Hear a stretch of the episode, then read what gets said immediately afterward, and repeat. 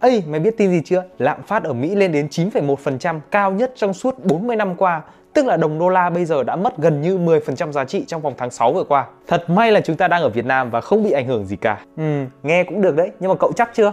Chắc. Vậy thì cậu nghĩ tại sao tỷ giá của đồng Việt Nam mình với cả đồng đô la Mỹ lại vẫn tiếp tục tăng? Là sao? Có nghĩa là trước đây một đồng đô la sẽ đổi được 23.000 Việt Nam đồng Nhưng mà trong khoảng thời gian bây giờ thì sao? Bây giờ nếu mà giá ở trên chợ thì nó sẽ rơi vào khoảng tầm 24,25 đồng so với một đồng đô la Trước đây một đồng đô la sẽ đổi được 23.000 Việt Nam đồng đúng không?